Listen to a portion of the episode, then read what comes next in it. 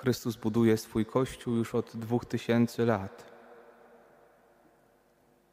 I można pomyśleć po ludzku, że dziwne wybiera cegły,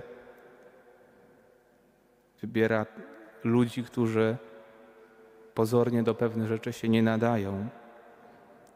Bo kto by powołał celnika, czyli w tamtym czasie zdrajcę, współpracownika okupanta, kogoś fałszywego, kogoś, kto zdradził swój naród, na tego, który będzie nie tylko apostołem, czyli głosicielem prawdy, głosicielem Boga, miłości, ale będzie również ewangelistą, tym, który tą prawdę będzie spisywał, który ją przekaże.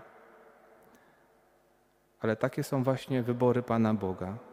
Przyszedł powołać grzeszników, a nie sprawiedliwych. Te słowa chce raczej miłosierdzia niż ofiary oznaczają, że Bogu nie tylko zależy na tym, co zewnętrzne, choć to też w jakiś sposób pewnie ważne, ale Jemu zależy przede wszystkim na to, na tym, żeby doprowadzić nas na nowo do życia, żeby człowieka nauczyć relacji z Nim. Na tym polega miłosierdzie, że Bóg podnosi człowieka, nie potępia, ale nie da tego, żeby powiedzieć dobrze, że grzeszysz, ale go przywraca na nowo do społeczeństwa, do życia przede wszystkim ze sobą. Tak się też stało w życiu Mateusza. Słowa pójdź za mną były największym wyrazem miłosierdzia Jezusa wobec Mateusza. On wstał i poszedł za nim, wyciągnął go z grzechu i poprowadził nową drogą.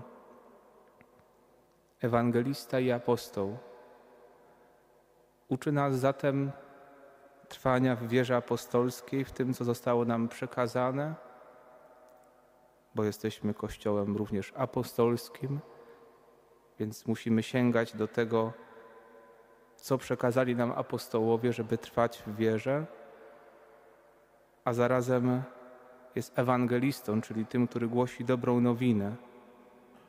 Głosi, że na tym fundamencie apostołów mogą budować również grzesznicy, że również dla nas jest miejsce.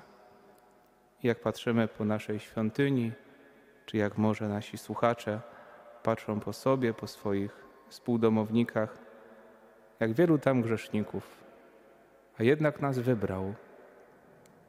Uczmy się siebie nawzajem przyjmować i w taki sposób sobie okazywać miłosierdzie, w jako, jaki sposób okazał Jezus Mateuszowi, czyli pomagać wracać innym do życia.